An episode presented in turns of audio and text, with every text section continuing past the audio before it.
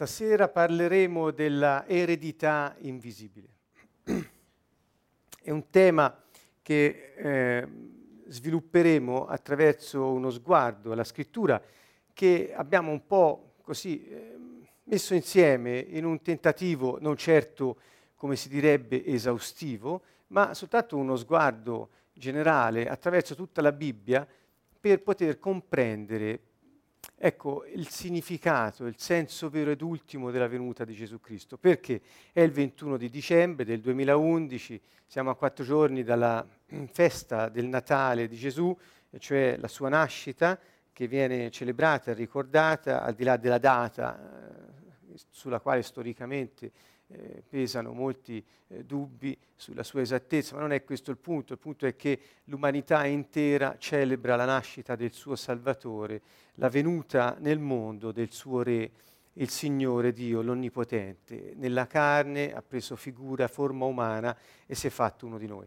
Questo noi celebriamo in questi giorni ricordandolo e celebrare, come abbiamo già detto, vuol dire festeggiare in modo solenne, con grande riverenza e con lode nel cuore. E quindi ci accingiamo a fare questo. Ed ecco perché abbiamo cercato, attraverso uno sguardo molto, eh, ripeto, non esaustivo, ma interessante, attraverso la Bibbia, di vedere eh, il significato che Dio ha dato a questo suo intervento continuo nella storia dell'uomo per poter poi giungere alla pienezza del tempo e realizzare tutto con la venuta di Gesù Cristo. Che cosa ha realizzato?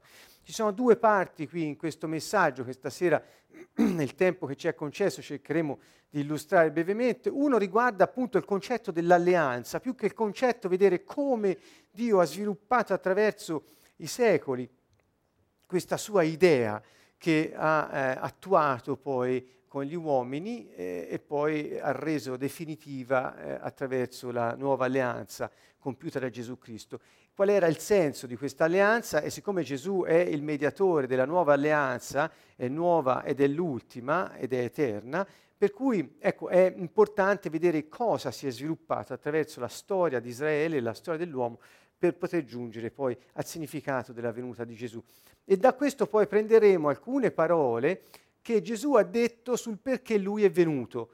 Anche questo è interessante. Questa volta non abbiamo voluto prendere parole dai profeti che non hanno fatto altro che dire perché sarebbe venuto il Salvatore eh, e annunciarne l'arrivo, il Messia, ma prenderemo proprio le parole di Gesù dove ha detto io sono venuto per fare questo.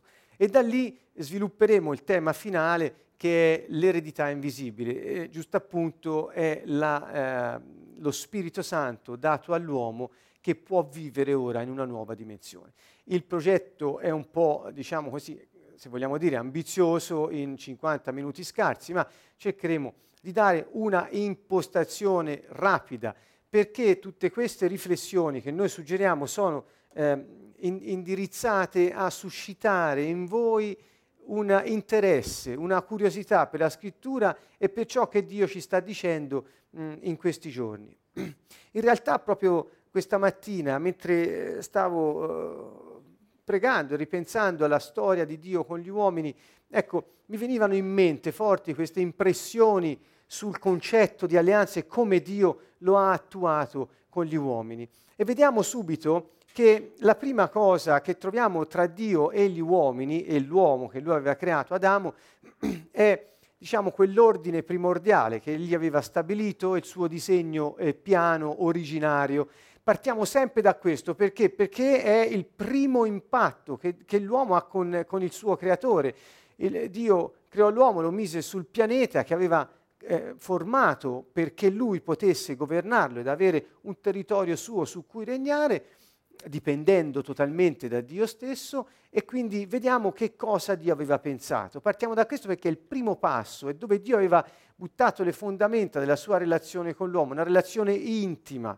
Intanto segnatevi questo, relazione intima, scopo comune. sono i due aspetti, l'intimità e la comuni- comunione dello scopo, sono i due aspetti fondamentali di questa relazione tra Dio e l'uomo, che poi vedremo l'uomo ha in qualche modo eh, rotto a causa del peccato, scegliendo di governare egli stesso non più sotto Dio, ma sotto se stesso e quindi in modo inefficace, scegliendo di governare la terra senza la fonte dell'autorità e della potenza che gli aveva dato il mandato di amministrare la terra, coltivandola e custodendola. E quindi da lì in poi Dio ha cercato attraverso i secoli, scegliendosi un popolo e formandoselo, di ricostituire questo rapporto riabituando l'uomo al carattere di Dio, al modo e alle vie di Dio, ai suoi pensieri, affinché quando nella pienezza del tempo lui stesso avrebbe ristabilito ogni cosa, tutto sarebbe stato ricapitolato in, in, nel Messia stesso, in Cristo, che è venuto a ricostituire il regno dei cieli sulla terra. Dunque, all'inizio il piano originario era molto semplice, è molto semplice perché Dio non cambia idea e questa è la sua idea, e cioè Dio disse facciamo l'uomo a nostra immagine, conforme alla nostra somiglianza, e abbiano dominio chi gli uomini sui pesci del mare, sugli uccelli del cielo, sul bestiame, su tutta la terra e su tutti i rettili che strisciano sulla terra. Quindi c'è una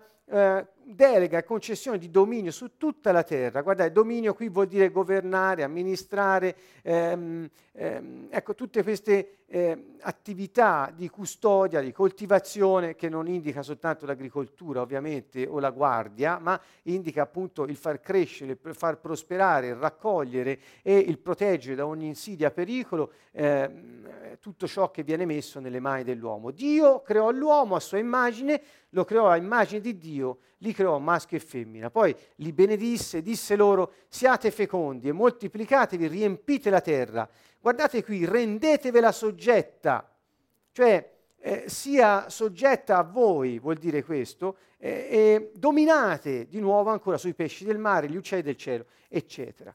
Dunque il, l'idea originaria di Dio, è chiaro, era una delega di potere, una delega di autorità a, a, agli uomini sulla terra in una relazione intima. Perché dico intima? Perché troviamo proprio nei primi due capitoli della Genesi questa della Genesi questa ehm, vicinanza tra Dio e l'uomo, quasi fisica, eh, eh, sembra strano dire così, lo voglio dire perché così ne parla la Genesi, dice che Dio passeggiava con l'uomo, con Adamo, nel giardino e quindi ecco c'è indicato questa eh, vicinanza eh, nel passeggiare quotidiano nel, nel, territorio che l'uomo aveva avuto in, in, in custodia.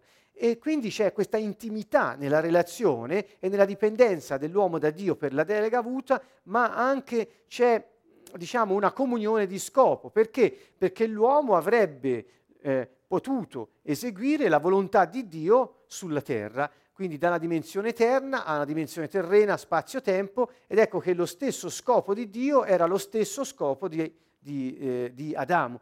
Per cui in questo senso la comunione dello scopo faceva sì che ogni cosa che l'uomo facesse era ciò che Dio voleva.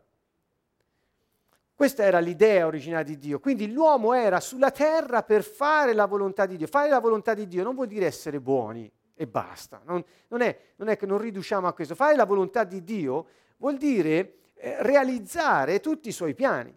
Quindi il piano di Dio qual era? Guardiamolo qui, eh, l'uomo domini su tutta la terra, quindi il piano di Dio, la volontà sua è che l'uomo prenda in mano le situazioni della sua vita, l'ambiente nel quale è messo e riesca ad esprimere la potenza e l'autorità che Dio stesso gli ha dato su questo pianeta.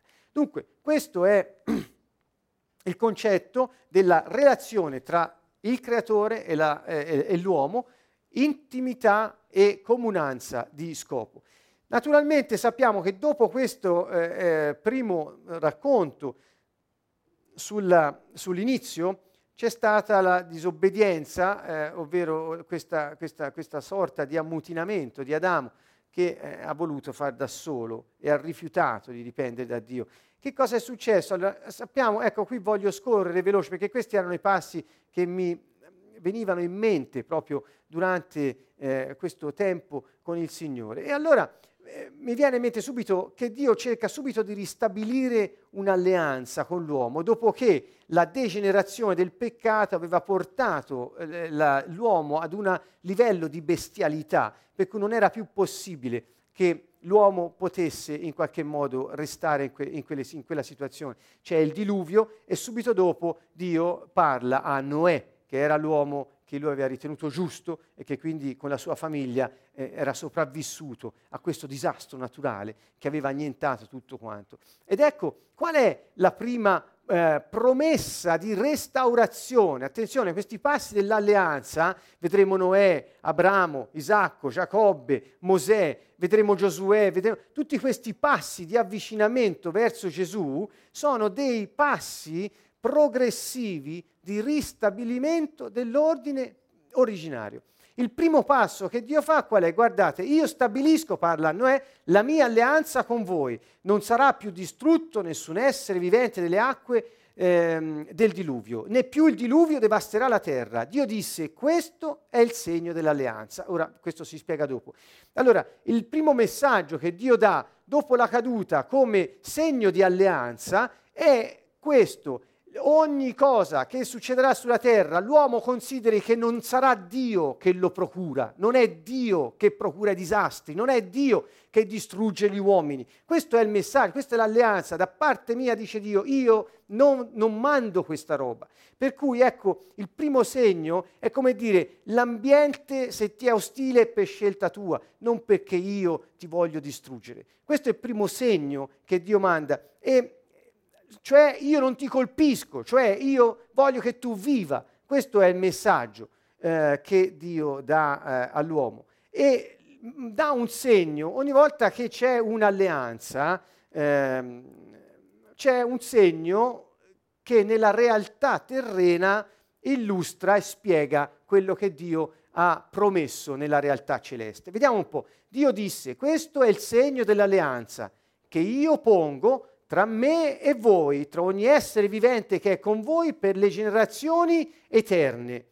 Quindi quando eh, eh, vedete un arcobaleno, eh, capite, a questo si riferiva Dio quando parla a Noè, disse, il mio arco pongo sulle nubi, esso sarà il segno dell'alleanza tra me e la terra. Ecco qui dunque una... Ehm, una, un concetto che mi è venuto in mente, così ve lo offro come riflessione, e cioè questa prima alleanza dopo la caduta, questa prima promessa di Dio è di dire io eh, ehm, voglio che tu viva, per cui la terra è sotto il controllo, e cioè se sei con me la terra non ti sarà ostile. Questo è il concetto che io vedo che Dio sta dicendo, vedete, è un segno dell'alleanza tra me e la terra.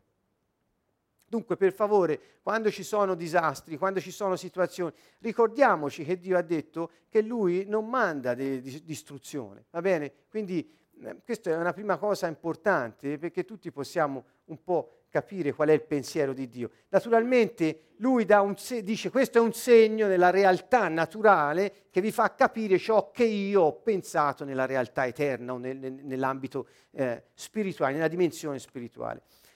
Quindi il primo è questo, io non ti colpisco, vivi. Il secondo eh, passo, dopo si sceglie eh, Abramo, il Signore lo chiama e Abramo appunto nella sua fedeltà, nella sua obbedienza, nella sua docilità, eh, come sappiamo i miti erediteranno la terra, Abramo è proprio un prototipo eh, di quello che disse poi Gesù. Infatti che cosa dice Dio ad Abramo? Il Signore concluse questa alleanza con Abram alla tua discendenza, ricordiamo che era anziano, che non aveva figli, che Sara era anziana e quindi sarebbe stata una situazione quasi impensabile, alla tua discendenza, disse, quindi gli aveva promesso le discendenti a quell'età, io do questo paese dal fiume d'Egitto al grande fiume, eccetera, e gli dice i confini. Quindi ancora una volta Dio sta dicendo non solo, la, non solo io ho fatto alleanza tra me e la terra, ma anche io ti darò in eredità la terra. Quindi ecco Dio inizia a parlare di eredità, inizia a parlare di um, uh, discendenza e parlerà di generazioni.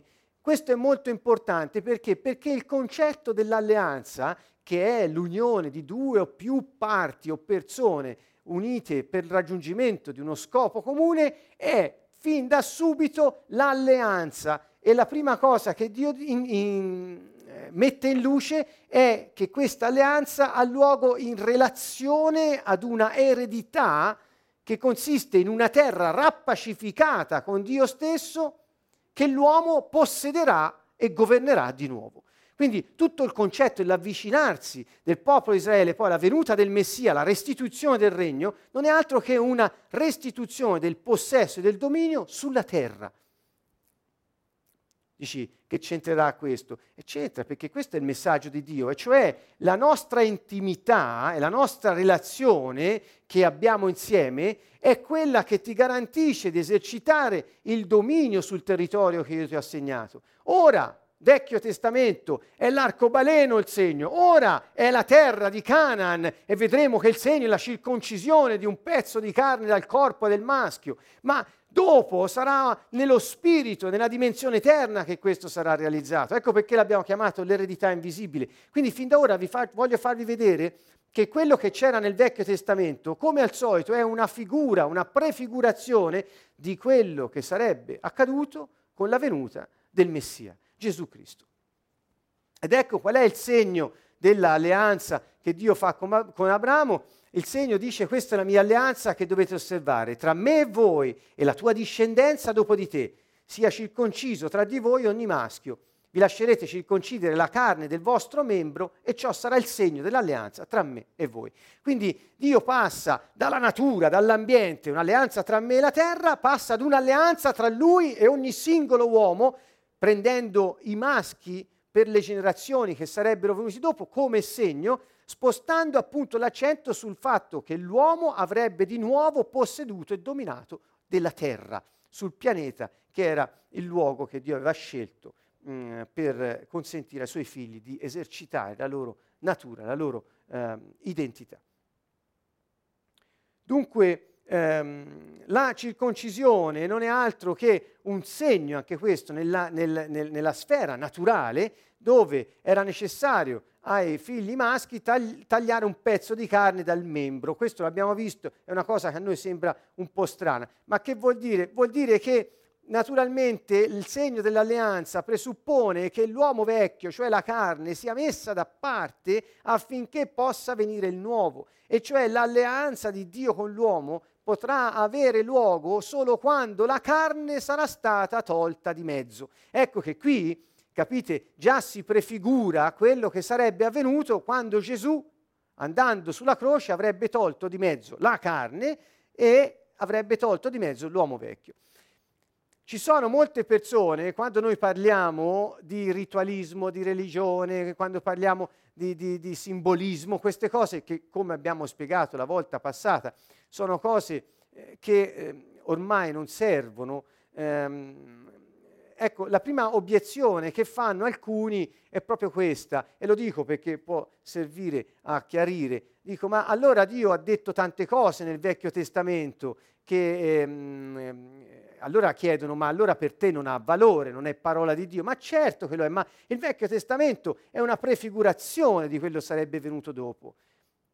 Dico io, allora perché non ti circoncidi?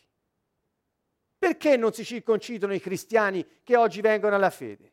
Se il Vecchio Testamento è una cosa che non è una prefigurazione di quello che è accaduto dopo, noi siamo chiamati a vivere la realtà dello Spirito Santo che Gesù ha portato. Non quello che era stato dato prima al popolo di Israele, ma lo Spirito Santo che è stato dato a tutti i credenti in Cristo come nuova terra, nuova dimensione, nuovo ambiente nel cui abitare, e cioè la casa di Dio, il, il suo regno in mezzo a noi.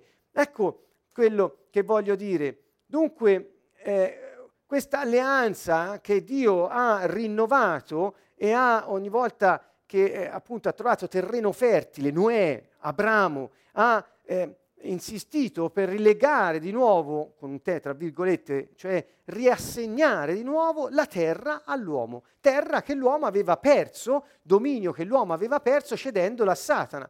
Infatti ricorderete tutti che quando Gesù fu tentato nel deserto, Satana gli disse, se mi adori, tutti questi regni della terra che mi sono stati dati nelle mie mani saranno tu, tuoi. E dunque è, e Gesù di, disse, io adoro soltanto Dio, l'adorazione si deve soltanto a Dio. Eh, non disse, non è vero che hai avuto nelle tue mani tutti i regni della terra. Quello è, è, quello è vero, è, perché l'uomo che l'aveva dati, aveva avuti da Dio all'inizio, Adamo, gli cedette eh, a Satana perché potesse eh, esercitarvi il suo potere. Dunque, da Abramo, vedete, con Isacco e con Giacobbe, Dio non fa altro che ripetere la stessa eh, diciamo, eh, promessa, la stessa alleanza che ha, fa- ha fatto al, al, loro, al, padre Abramo, e cioè rimani in questo paese, io sarò con te, ti benedirò perché a te e alla tua discendenza io concederò tutti questi territori e manterrò il giuramento che ho fatto ad Abramo tuo padre. Renderò la tua discendenza numerosa come le stelle del cielo, concederò alla tua discendenza tutti questi territori, le nazioni della terra, eccetera. Eh, Giacobbe uguale, voglio andare avanti, cioè voglio farvi vedere come nelle generazioni il Signore ha mantenuto sempre eh, questa eh, sua tensione verso la restituzione in senso figurato allora per un popolo solo, Israele piccolo rispetto al resto del mondo, in una terra piccola rispetto al resto della terra, ma per far vedere che il suo intento era quello. E quando fosse venuto Gesù sarebbe stato restituito il dominio sul pianeta intero, su tutto l'ambiente, anzi avrebbe poi creato, come diceva già Isaia, nuovi cieli, una nuova terra, perché avrebbe ristabilito tutto come al principio. Dunque è verso questo che sta andando il Signore. È questa l'eredità invisibile che noi abbiamo ricevuto dal Signore, il suo regno, perché il suo regno è la nostra eredità. Ma andiamo avanti. Qui abbiamo l'episodio di Mosè in Esodo 24, dove anche eh, Mosè eh, eh, riceve una, una promessa da parte del Signore, riceve delle parole che eh, vengono date al suo popolo perché contengono delle norme di comportamento, dei, eh, eh, diciamo, delle, dei, dei, precetti di, ehm, di eh, natura quasi culturale, direi, che se non per non dire morale, ma culturale, che gli, che gli, uomini avrebbero, il suo popolo avrebbe dovuto osservare. Cioè la sua alleanza, come vedete, è sempre dalla sua parola e quindi è la fedeltà alla sua parola che Dio manifesta e la ripete di generazione in generazione affinché si realizzi quel suo scopo che era comune al primo uomo, e cioè il dominio sulla terra da parte degli uomini. Ancora una volta, quindi Dio dà a Mosè le sue parole perché lui le riferisca a tutto il popolo e poi il popolo possa iniziare a comportarsi come Dio vuole. Quindi avete visto dall'inizio la terra, no, la, io faccio un'alleanza tra, tra me e la terra a Noè. Poi ad Abramo dice, ora io ti darò questa terra, a te e tutta la tua discendenza. E poi arriva Mosè, ora su questa terra ti comporterai così. Come vedete c'è un progressivo avvicinarsi dal, dal, dal, dal, promettere io non ti colpirò, non provocherò che l'ambiente sia contro di te, ecco qui, non sarò io, vivi, e poi c'è possiedi la terra, quindi in relazione alle cose che ti servono vivere e sulle quali eserciterai tu, il tuo dominio, la natura di dominio, e poi sul comportamento, in questa terra come devi vivere come tuo padre ti ordina, questo sarebbe il senso, oppure come il tuo Dio ti dice che sei stato creato per fare. Questo è un altro risvolto, è un po' diverso dal ti ordina, e cioè Dio ha chiaro dentro di sé, eh, ovviamente, il senso, de, scusate, dentro le sue parole c'è questo senso che dando all'uomo delle norme di comportamento sante, vuol dire che l'uomo potrà avere, tenere quei comportamenti è chiaro e sappiamo che fino a che non fosse venuto il Messia, fino a che la carne non fosse stata tolta, tolta di mezzo, quella alleanza non sarebbe stata definitiva, ma soltanto un passo di avvicinamento, perché era impossibile per l'uomo non rigenerato, non rinato in Cristo, poter mettere in atto il, la volontà di Dio e vivere come lui chiedeva di vivere sulla terra che gli aveva dato. Era impossibile. Se prendete Ezechiele, questo nei, nei profeti è chiarissimo, eh, Ezechiele dice, io eh, ti prenderò da ogni parte della terra, ti, ti, radunerò e poi ti purificherò, ti perdonerò dai tuoi peccati, ti guarirò da, da, da tutto quello che ti ha colpito. La sostanza è questa. E poi ti metterò dentro un cuore di carne, togliendo il cuore di pietra, ti darò un nuovo spirito, il tuo nuovo spirito uomo, e metterò dentro di te il mio spirito. Allora, quando il mio spirito sarà dentro di te, nel tuo nuovo spirito, allora sarai in grado di osservare tutti i miei precetti e di fare quel che io voglio. Questo è il senso del, dell'opera che Dio ha svolto attraverso i secoli. E il popolo di Israele, ciò che è accaduto a, questa, a questo resto, a questa gente, è quello che ci fa vedere come Dio abbia ricostituito e facendo vedere come facendolo in un popolo avrebbe esteso a tutti attraverso l'opera universale del Messia stesso. Ecco, infatti, eh, Ge- Gesù, quindi sappiamo che in Mosè il segno dell'alleanza, ricordate, erano le tavole con la parola e c'era l'arca dell'alleanza nella quale vennero messe queste tavole dell'alleanza insieme alla verga di Aronne che era eh, rifiorita quindi nell'alleanza che cosa c'è? C'è la parola di Dio, no- come ci si comporta nella terra che il Padre ti ha assegnato, il carattere sacerdotale del suo popolo, la verga di Aronne che era fiorita, e anche la manna dal cielo, cioè la provvidenza divina. Dio ti dà tutto il necessario che ti serve per vivere e per svolgere il tuo incarico. Quindi in questa prefigurazione dell'arca dell'alleanza abbiamo tutte queste cose.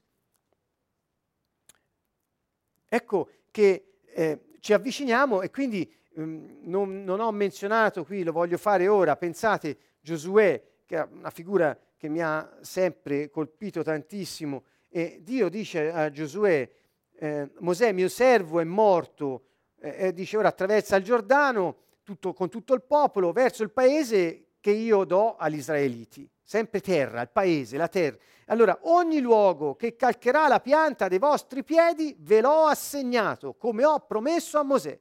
Sentite, Dio ancora una volta torna al concetto base dell'alleanza, che è ricostituire quella intimità e quella comunanza di scopo perché l'uomo possa avere la sua eredità, che era la terra su cui esercitare il possesso ehm, con l'autorità e la forza, la potenza che Dio gli aveva dato. Dio gli dice anche ehm, dai confini e dice nessuno potrà resistere a te per tutti i giorni della tua vita, come sono stato con Mosè, così sarò con te, non ti lascerò né ti abbandonerò.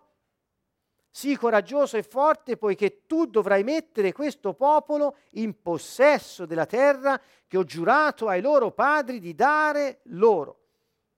Ecco, solo dice non deviare né a destra né a sinistra, perché se no non si arriva a fondo. Eh, questa è la parte de- che l'uomo, eh, pote- Giosuè poteva mettere. Ecco, allora che cosa voglio dire con questo? Ecco che nella storia di questo popolo Dio ha in qualche modo eh, eh, riappacificato la terra con il cielo, in qualche modo ha detto io ho fatto alleanza con la terra, poi dice in qualche modo con, con Abramo eh, promette una discendenza e questa discendenza sarà messa nel possesso della terra, è una prefigurazione, la discendenza di Abramo intendeva il, il, Gesù che sarebbe venuto, avrebbe reimmesso tutto tutta la discendenza, tutti quelli sarebbero venuti dopo nel possesso della terra. E quindi come all'inizio Dio aveva detto ad Adamo, soggioga la terra, domina su tutta la terra. Così sarebbe stato ristabilito. Dunque Gesù viene e io prendo i passi finali dei, dei, dei, Vangeli perché si possa vedere, non voglio leggere tutto, ma lui stesso nella sera in cui eh, si eh, congedò dai suoi, eh, prima di essere arrestato,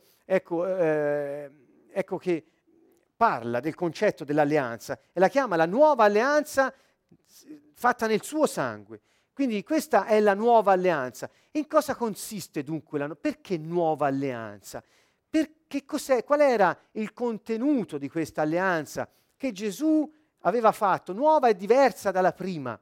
Um, sicuramente il sangue che lui ha versato è il sigillo, è ciò che tiene insieme questa alleanza rispetto agli uomini che ne, ne, sarebbero entrati a farne parte. E dunque il fondamento era il sangue, un'alleanza di sangue. Nessuna alleanza è iniziata senza sangue. Quando Mosè fece, eh, ricevette le tavole e quindi lui eh, fece un altare e poi aspergeva con il sangue proprio a significare prefigurare quello che sarebbe successo dopo, l'altare significando la croce, il sangue, il sangue, il sangue de, de, de, degli animali sacrificati, significando il sangue di Gesù Cristo che avrebbe sigillato l'alleanza stessa, cioè la parola di Dio ricevuta nelle mani dell'uomo. Lo capite che vuol dire? La parola di Dio ricevuta nelle mani dell'uomo. E cioè chi è la parola di Dio? Gesù Cristo, Gesù è il verbo, la parola, come lo volete chiamare? Lui è il figlio, la parola, l'inizio del Vangelo di Giovanni è la parola, si fece carne e dunque è la parola ricevuta dagli uomini affinché possano comportarsi come Dio vuole. Questo è il senso. Quindi in che consiste il dominio sulla terra? Il dominio sulla terra consiste nel vivere secondo la giustizia di Dio amministrando ogni area della nostra vita che Dio ci dà da vivere secondo la sua potenza, secondo la sua autorità, secondo la sua volontà. Questo è, questo è quello che è venuto a fare Gesù, a realizzare questa definitiva, risolutiva ehm, ehm, azione di salvezza che lui ha compiuto, esperto in salvezza, per tutti gli uomini, allargando Prima era Israele per, come prefigurazione di tutta l'umanità, dopo è universale la salvezza, cioè concessa e fatta per tutti gli uomini. Ecco dunque che Gesù mette l'accento sulla nuova alleanza. Questo è il mio sangue dell'alleanza, versato per molti in remissione di peccati. Qual è l'alleanza? Che cosa vuol dire l'alleanza? Dio ha sempre iniziato così. Uomo ti sei ribellato, ma io eh, sono pronto a perdonarti, io sto tornando a te, io ti ripropongo un'alleanza, io faccio pace con la terra, io faccio pace con te, ti dico come comportarti, ti ridò la terra in possesso, solo non deviare né a destra né a sinistra, osserva la mia parola, eccetera, eccetera.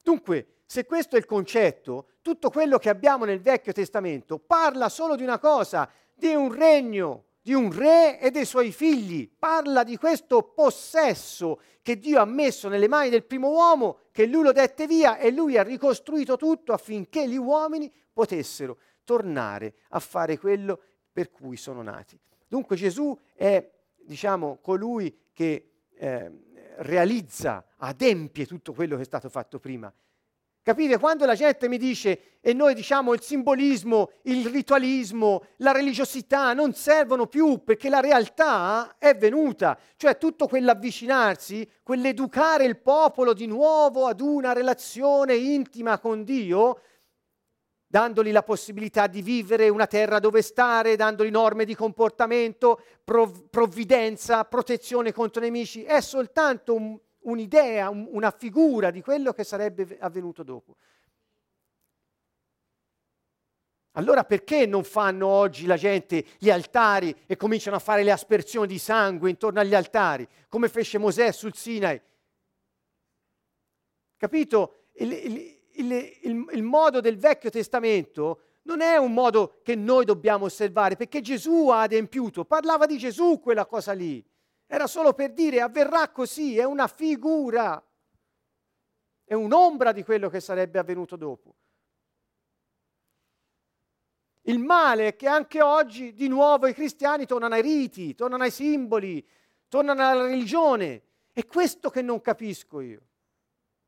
O forse perché non è stato annunciato quello che è il senso della, di questa venuta del Messia, il Messia vuol dire il Cristo, Messia vuol dire l'unto, l'inviato, colui che è stato mandato unto dallo Spirito Santo, dice Gesù, io sono stato unto dallo Spirito Santo. Per cosa? Per liberare i prigionieri, redenzione, rimettere in libertà gli oppressi, liberazione, per fasciare le piaghe dei cuori afflitti, guarigione, io ho riportato il regno. Questo era il concetto, dice oggi questo è avvenuto davanti a voi. Quando si, si parla della, della nascita di Gesù, si parla eh, eh, a, a, Maria, viene detto lo, eh, lo, Spirito Santo scenderà sopra di te, l'ombra dell'Altissimo ti coprirà, cioè se, c'è qualcosa che all'inizio dice quello che sarebbe avvenuto dopo. E cioè Gesù stesso, quando se ne va, dice ai suoi, lo Spirito Santo scenderà dall'alto e vi investirà e allora potrete essermi testimoni. Capite? Quello che poi è successo a Gesù come uomo è, è, quello che succede a noi, non perché lo dobbiamo imitare, ma perché il suo spirito è noi e noi siamo fatti a sua immagine e somiglianza. Qui non è uno sforzo di imitazione che dobbiamo compiere, ma dobbiamo semplicemente, possiamo semplicemente ritrovare noi stessi nella identità e nella natura che Lui ci ha restituito, come all'inizio. Ecco che Gesù in Matteo dice questa è la nuova alleanza, è il mio sangue di, della nuova, eh, il mio sangue dell'alleanza. In Marco, vedete, prese il calice e disse questo è il mio sangue, il sangue dell'alleanza versato per molti. E poi dice, in verità vi dico che io non berrò più del frutto della vite fino al giorno in cui lo berrò eh, nuovo nel regno di Dio. Quando sarebbe venuto il regno di Dio? Il regno di Dio sarebbe venuto il giorno della sua risurrezione, quando lo Spirito Santo fu dato agli apostoli. Immediatamente la prima cosa. E dove erano? A tavola. Ecco qui quello che lo aveva detto. Dunque questo sangue sigilla la nuova alleanza, il perdono dei peccati, cioè l'uomo non è più sotto la condanna. Lui si è fatto maledizione, lui si è fatto peccato affinché togliendo di mezzo la carne gli uomini potessero ricevere di nuovo lo Spirito Santo, cioè il regno di Dio sulla terra e iniziare di nuovo ad essere coloro che erano stati creati per regnare su questa terra stessa. Luca, eh, ho, ho desiderato ardentemente di mangiare questa Pasqua con voi prima della mia passione, perché vi dico non la mangerò più finché essa non si compia nel regno di Dio. Stava dicendo quello che sarebbe avvenuto di lì a poco, e preso un calice, rese grazie e disse prendetelo, distribuitelo tra voi, vi dico da questo momento non berrò più del frutto della vita finché non venga il regno di Dio. Poi parla del pane e in fondo dice allo stesso modo, dopo aver creato, prese il calice dicendo questo calice è la nuova alleanza nel mio sangue che viene versato per voi. Qual è la, qual è la nuova alleanza? Guardate un po', Vediamo un attimo, eh, Paolo ci parla di Gesù qui, non però che da noi stessi siamo capaci di pensare qualcosa come proveniente da noi, ma la nostra capacità viene da Dio che ci ha resi ministri adatti di una nuova alleanza, non della lettera, ma dello spirito, perché la lettera uccide lo spirito dalla vita. Che è questa nuovi, novità dell'alleanza? Qual è la novità dell'alleanza? Lo Spirito Santo il regno restituito agli uomini, la capacità di nuovo di essere chi siamo. Questa è la realtà che ci è stata restituita. La realtà dello Spirito Santo è la nostra stessa identità. Non è che dobbiamo andare a cercare da fuori da noi. Cosa ci è stato dato come novità? La possibilità di rimettere radici in noi stessi, di poter avere l'identità che Dio ci ha dato, la sua natura in noi, la nostra personalità conforme alla sua volontà. Questo Gesù ha fatto cioè ci ha rimessi in grado di poter vivere come Dio vuole. Questa è la novità, che prima non era possibile. Perché? Perché nonostante tutto quello che Dio diceva agli uomini, loro non potevano ancora ricevere l'eredità invisibile. Ma intanto come figura di quello che sarebbe stato dopo, Dio aveva dato una realtà visibile, e cioè terra. Ebrei 8:6. Ora invece egli ha ottenuto un ministero, tanto parla di Gesù, tanto più eccellente quanto migliore è l'alleanza di cui è mediatore, essendo questa fondata su migliori promesse, migliori promesse. Cosa ha promesso il Signore? Qual, era la promessa? Qual, è, qual è la promessa che Gesù ha detto? Lui è venuto e ha iniziato a parlare del regno dei cieli ha continuato a parlare del regno dei cieli, ha dimostrato la potenza del regno dei cieli attraverso guarigioni, miracoli e distribuendo pani e pesci dal niente. E poi che cosa ha fatto? Ha detto che al Padre vostro è piaciuto darvi il suo regno. Ha detto chiedete lo Spirito Santo e vi sarà dato. E poi gli disse non vi allontanate perché la promessa del Padre, cioè lo Spirito Santo, verrà, verrà mantenuta. E poi ancora nel libro degli Atti non vi allontanate finché quello che il Padre ha promesso, lo Spirito Santo, il battesimo nello Spirito, non vi sarà dato. Questa è la realtà nuova, cioè la vera realtà. Dire vera realtà è quasi una, la stessa cosa, no? perché verità e realtà. Ancora Ebrei 9:15, per questo egli è mediatore di una nuova alleanza, perché essendo ormai intervenuta la sua morte per la redenzione delle colpe commesse sotto la prima alleanza, coloro che sono stati chiamati ricevano l'eredità eterna che è stata promessa. Ma guardate qui il senso della nuova alleanza. Qual era? È quello di mettere in condizione gli uomini finalmente di ricevere l'eredità promessa, lo Spirito Santo e quindi la capacità di essere se stessi di nuovo. Non più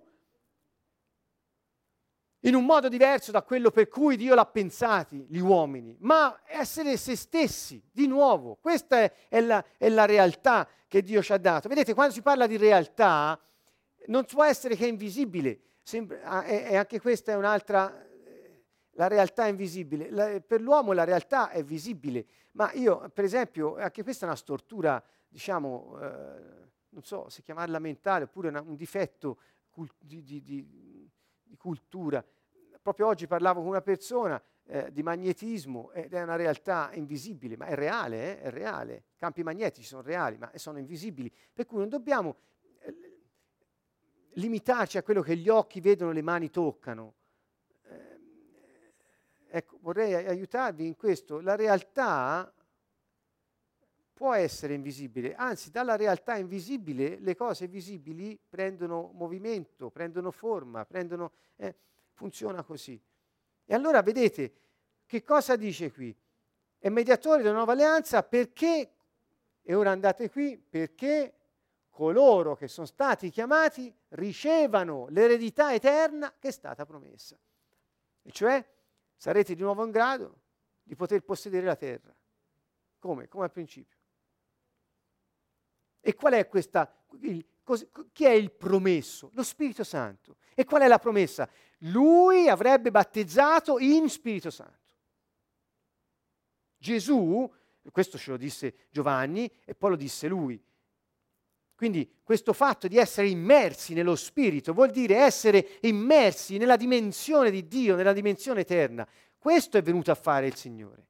Chiaro che prima ha dovuto togliere di mezzo la carne, quella circoncisione che gli ebrei facevano sul membro dei bambini, poi è avvenuta quando il Signore è andato sulla croce, ha tolto di mezzo la carne dopo averla presa su di sé. Vedete ancora, Ebrei 10:16, questa è l'alleanza che io stipulerò con loro dopo quei giorni, dice il Signore. Io porrò le mie leggi nei loro cuori e le imprimerò nella loro mente. Questa è l'alleanza che io stipulerò, che farò tutto quello che era visibile eh, nella storia del popolo di Israele, eh, nella, nella, realtà visibile che Dio per secoli ha sviluppato in qualche modo perché ci fosse una storia da ripercorrere come figura di quello che sarebbe stato dopo, dice io dopo lo farò. Da ciò che è visibile si passerà a ciò che è invisibile, perché dalle cose si passa allo spirito. L'ha detto Paolo anche prima, non più la lettera ma lo spirito, l'alleanza è un'alleanza dello spirito, non della lettera. Dunque Gesù è venuto a stabilire la nuova e, come ci dice anche nella lettera agli ebrei, eterna alleanza. Cioè, dopo questa non ce n'è più perché questa durerà per sempre. E cioè lo Spirito Santo nell'uomo rimette l'uomo nella condizione di essere se stesso e quindi di funzionare come Dio ha previsto. Molto velocemente, ho circa 5 minuti, ma non, non, non posso, eh, perché Gesù è venuto eh, andiamo eh, velocemente, egli vi battezzerà in Spirito Santo e fuoco. Lui è venuto e vi battezzerà in Spirito Santo e fuoco. Non pensate che io sia venuto ad abolire la legge e i profeti, non sono venuto ad abolire ma per dare compimento. Questo è una cosa che citano ancora coloro che sono immersi nella religione per dire che il ritualismo ha senso, che il simbolismo ha senso. Perché? Perché Gesù Cristo ha detto non si abolisce niente del vecchio. Ma perché non ti fai circoncidere allora, dico io? Perché quella era una figura di quello che sarebbe venuto dopo. E dopo è avvenuta la realtà, vogliamo tornare alle figure. Eccolo qui. Lui è venuto a dare compimento. Guardate, ancora, non crediate che io sia venuto a portare pace sulla terra. Non sono venuto a portare pace, ma una spada. Sono venuto infatti a separare il figlio dal padre, la figlia dalla madre, la nuora dalla suocera, e i nemici dell'uomo saranno quelli della sua casa.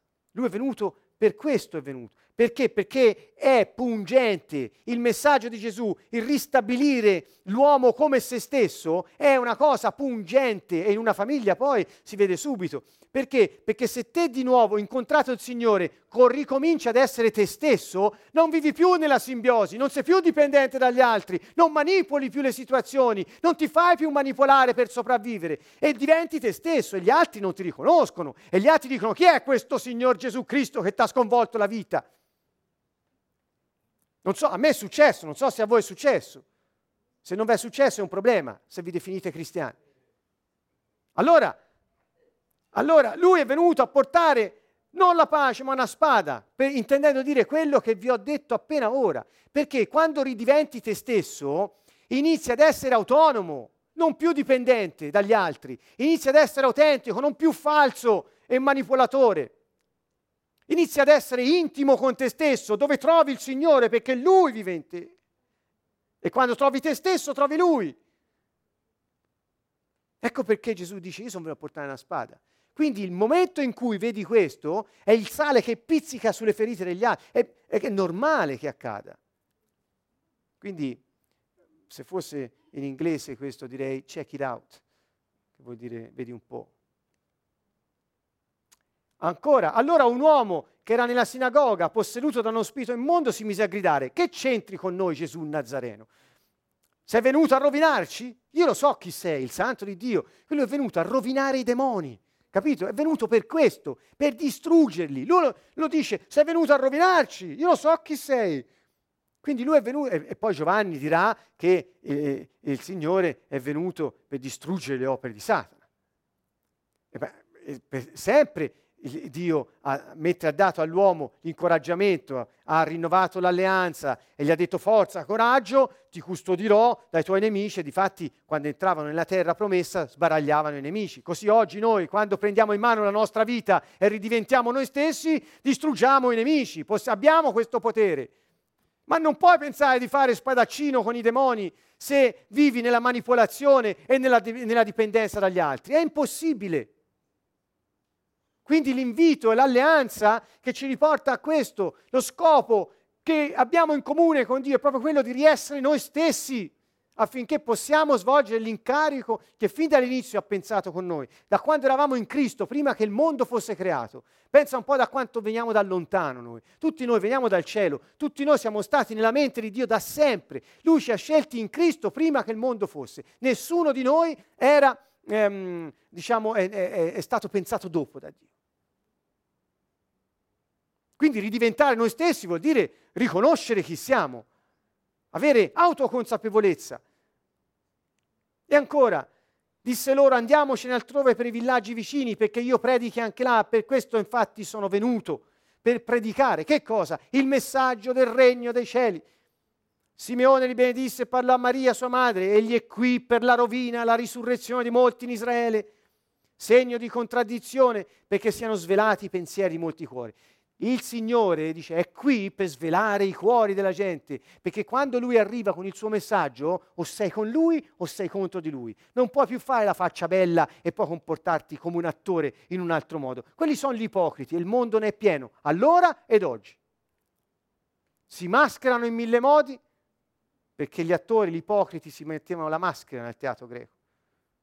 Essere attore vuol dire essere ipocrita e vuol dire avere una maschera quando Gesù diceva ipocrita, intendeva questo, ti comporti come non sei, nascondi la tua identità sotto una faccia di falsità. Questo diceva. E fai, ti comporti come non sei, nascondi la tua identità sotto una faccia di falsità. Questo diceva. E fai, cerchi di apparire per quello che non sei per convincere tutti che sei diverso e che sei più bello. Questa è l'ipocrisia. Ancora, e lui è venuto a svelare l'ipocrita. Ancora, lo Spirito del Signore è sopra di me, per questo mi ha, consac- mi ha, unto e per questo mi ha mandato. Qui dice per cosa mi ha mandato. L'ho già detto prima, non lo rileggerò, per annunziare ai poveri un lieto messaggio, quale quello del regno dei cieli, l'ha ridetto tante altre volte, proclamare la liberazione e ai ciechi la vista, eccetera. Poi Luca, egli però disse bisogna che io annunzi il regno di Dio anche alle altre città, per questo sono stato mandato Luca 12, 49, sono venuto a portare il fuoco sulla terra come vorrei che fosse già acceso. Giovanni 3:17, Dio non ha mandato il figlio nel mondo per giudicare il mondo, ma perché il mondo si salvi per mezzo di lui. Giovanni 6:38, perché sono disceso dal cielo non per fare la mia volontà, ma la volontà di colui che mi ha mandato. Giovanni 9:39, Gesù allora disse, io sono venuto in questo mondo per giudicare, perché coloro che non vedono vedano e quelli che, no, che vedono diventino ciechi. Giovanni 10:10, 10, il ladro non viene se non per rubare, uccidere e distruggere, e io sono venuto perché abbiano la vita e l'abbiano in abbondanza. Giovanni 12:47, se qualcuno ascolta le mie parole e non le osserva, io non lo condanno, perché non sono venuto per condannare il mondo, ma per salvare il mondo. Giovanni 18:37, allora Pilato gli disse, dunque tu sei re, rispose Gesù, tu lo dici, che voleva dire, è vero, io sono re, per questo io sono nato e per questo sono venuto nel mondo, per rendere testimonianza alla verità, che io sono re. Chiunque dà la verità ascolta la mia voce. E come ci ha letto Fabrizio oggi, se ascolta la mia voce fa quello che io dico. Perché se fa quello che io dico, mi ama e la sua gioia sarà piena. Se non fa quello che io dico, non mi ama e avrà scelto di vivere senza di me. E gli succederà quello che è successo al primo uomo. L'eredità invisibile dunque, e io manderò su di voi quello che il Padre mio ha promesso, ma voi restate in città finché non siate, rivenderò chi quello che il Padre mio ha promesso. Ancora, Atti, mentre si trovava a tavola con essi, ordinò loro di non allontanarsi da Gerusalemme, qui poco prima che se ne andasse, ma di attendere che si adempisse la promessa del Padre. Qual è la promessa del Padre? Vedete, Gesù è molto concreto. Qual è la promessa del Padre? Quella disse che voi avete udito da me. Giovanni ha battezzato con acqua. Voi invece, ascoltate, invece sarete battezzati in Spirito Santo fra non molti giorni. Allora, qual è la promessa del Padre? Vedete, Giovanni battezzava con l'acqua perché era ancora una figura. Voi invece, eccolo qua, invece, no, con l'acqua, con lo Spirito Santo, dalle cose allo Spirito. Ora l'eredità è invisibile, è in voi, siete voi.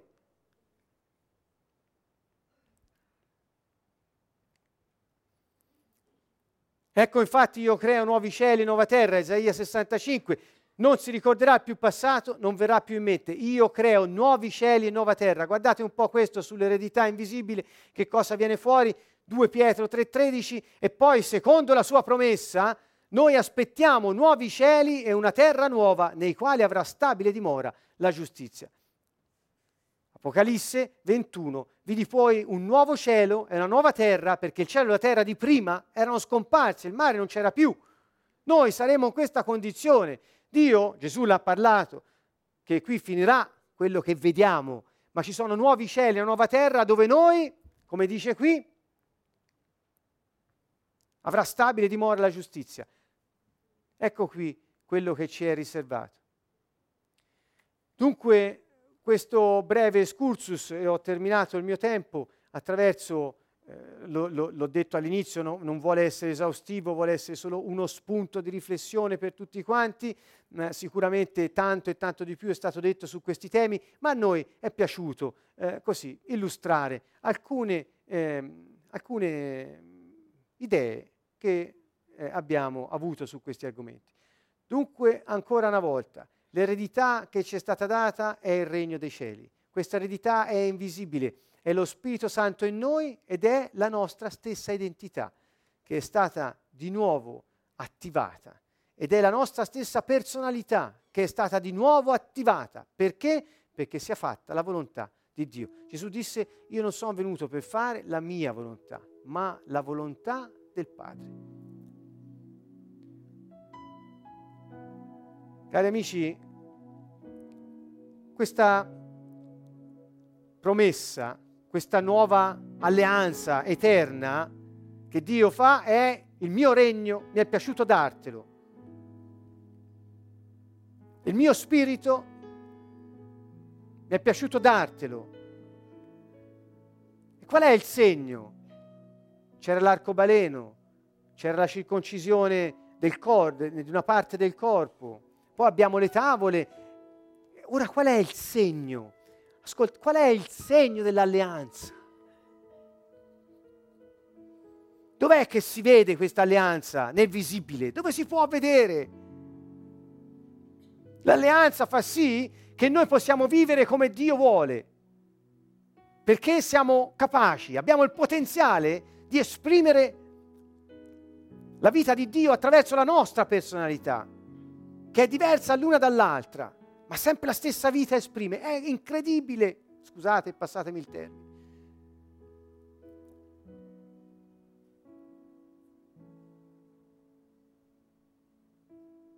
Qual è il segno?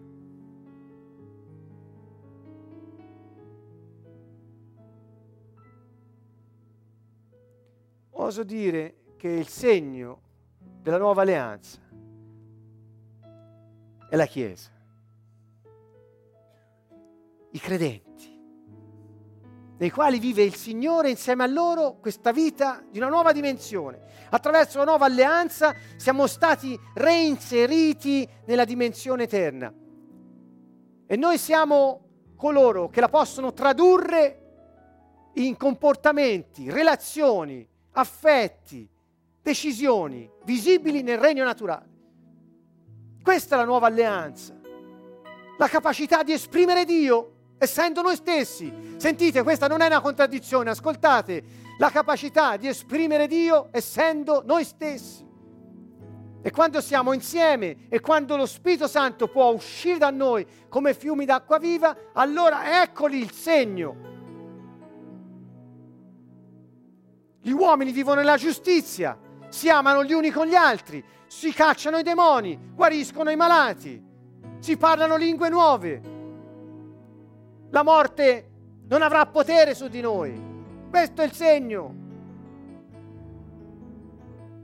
Dunque, non c'è più l'arcobaleno, non andare in giro a cercare arcobaleni. Non andare nemmeno in giro a cercare di farti tagliuzzare da qualche parte. Parlo per i maschietti e nemmeno cercate delle tavole. Il segno è la vostra vita santa in questo corpo fatto strumento di giustizia per Dio. Il segno siete voi e io e lui tutti insieme per poter realizzare la giustizia e poter far avanzare il regno dei cieli. Questo è il segno. Poi Gesù disse, sarete riconosciuti dall'amore che avrete gli uni per gli altri. E questi sono i segni che vi accompagnano. È semplice, è semplice. La gente invece giù fa i riti, si mette palandrani e fa i fumi, le candele. Fanno di tutto. Fa... Non c'entra niente, non c'entra niente. Il segno è la vita secondo la parola di Dio. Di come Lui ci ha ridato la nostra identità e una personalità capace di realizzarla Lo possiamo fare. Come vivi così il regno di Dio si muove intorno a te. L'influenza sovrana del re si muove e crea situazioni. Non penserai mica che agli israeliti nel deserto ha dato la carne dal cielo facendo arrivare le quaglie, vi ricordate? O ha fatto arrivare il pane facendo scendere la manna, o ha fatto uscire l'acqua da una roccia facendola sgorgare da un, da un sasso. Non penserai mica che nella prefigurazione ha fatto questo e dopo non lo fa per te.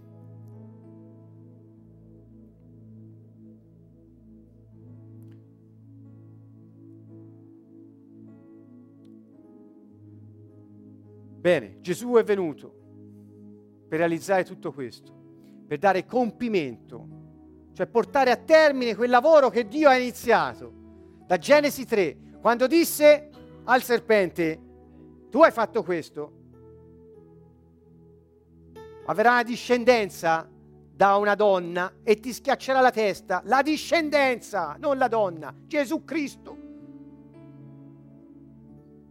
Ha iniziato allora il Signore e nei secoli ha preparato un popolo perché fosse figura dell'umanità intera, che avendo ricevuto lo spirito del Re può di nuovo comportarsi come il Re perché tutta la terra assomigli di nuovo al cielo. Questo è, infatti ci saranno cieli nuovi e terra nuova. Vi lasciamo a questo Natale con questo messaggio. Siate sale del mondo perché siete sale. Siate luce perché siete luce.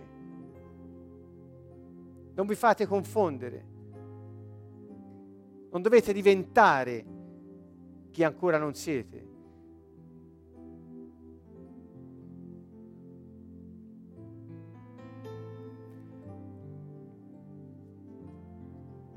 Il nostro potenziale è in noi.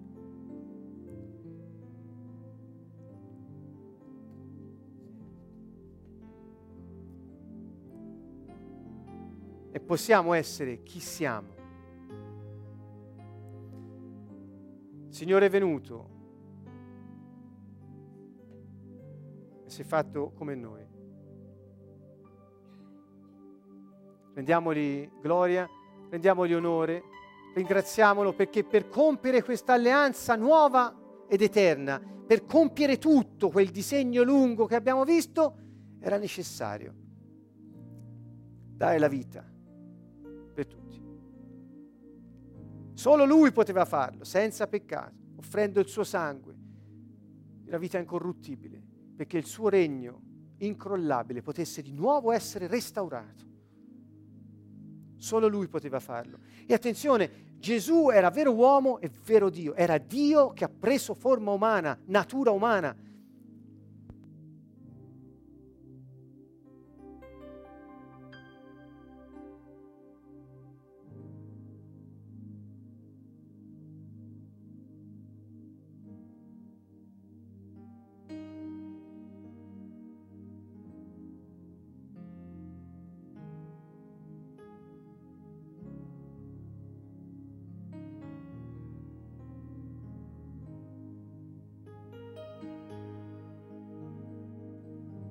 solo per un saluto. Vogliamo, prima di andare nella preghiera ed entrare nella lode, vorrei invitare tutti quanti a ripercorrere nella memoria questo cammino che Dio ha fatto con il suo popolo per ricostituire l'intimità e la comunanza di scopo intimità e comunanza di scopo. E dove trovi ora l'intimità con Dio? Dov'è l'Eden di Adamo ora? Nel tuo spirito. Dentro di noi è. Ora l'intimità con Dio è l'intimità con noi stessi, perché Lui dimora in noi. E la comunanza di scopo, tutto ciò che facciamo, sia orientato alla realizzazione della volontà di Dio che non è fare i bravi, non è non, non fare qualcosa, ma fare la volontà di Dio vuol dire svolgere l'incarico per cui siamo venuti. Gesù l'ha fatto fino in fondo. E così noi, quello è fare la volontà di Dio. È certo che se fai quello per cui sei stato creato, pensato dall'eternità, non puoi vivere secondo la carne, è impossibile.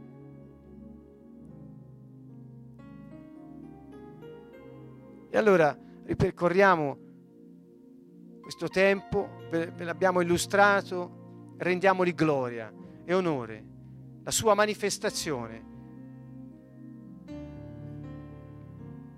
ha reso possibile che anche noi potessimo essere chi siamo. Ti ringraziamo Signore e ti benediciamo. Gesù Santo e benedetto, grazie per il tuo sacrificio Grazie Signore che ci ha ottenuto la redenzione, il perdono dei peccati, purificazione della coscienza. Grazie Signore perché ci santifichi. Ti benediciamo e ti ringraziamo perché ci ha restituito l'intimità con il Padre, dandoci il tuo Spirito.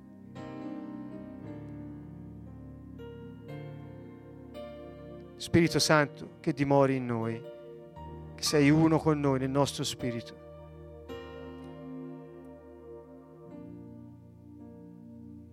Va avanti con il tuo piano eterno.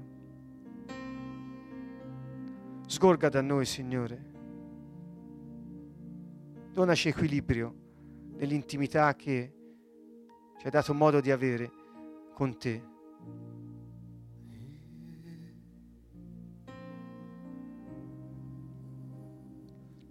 Il Signore perdona tutte le tue colpe e gli guarisce tutte le tue malattie. Il Signore salva la tua vita dalla morte e ti corona di grazia e di misericordia. La giustizia e il diritto sono nelle sue mani.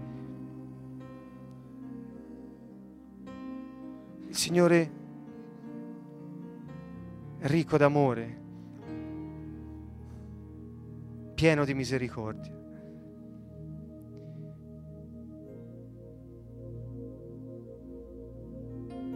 Non ti mancherà mai niente mentre cerchi il suo regno e la sua giustizia. Questo è lo scopo comune dell'alleanza, ristabilire il piano originario e viverlo in eterno. Ti ringraziamo Padre Onnipotente, ti diamo lode per questo.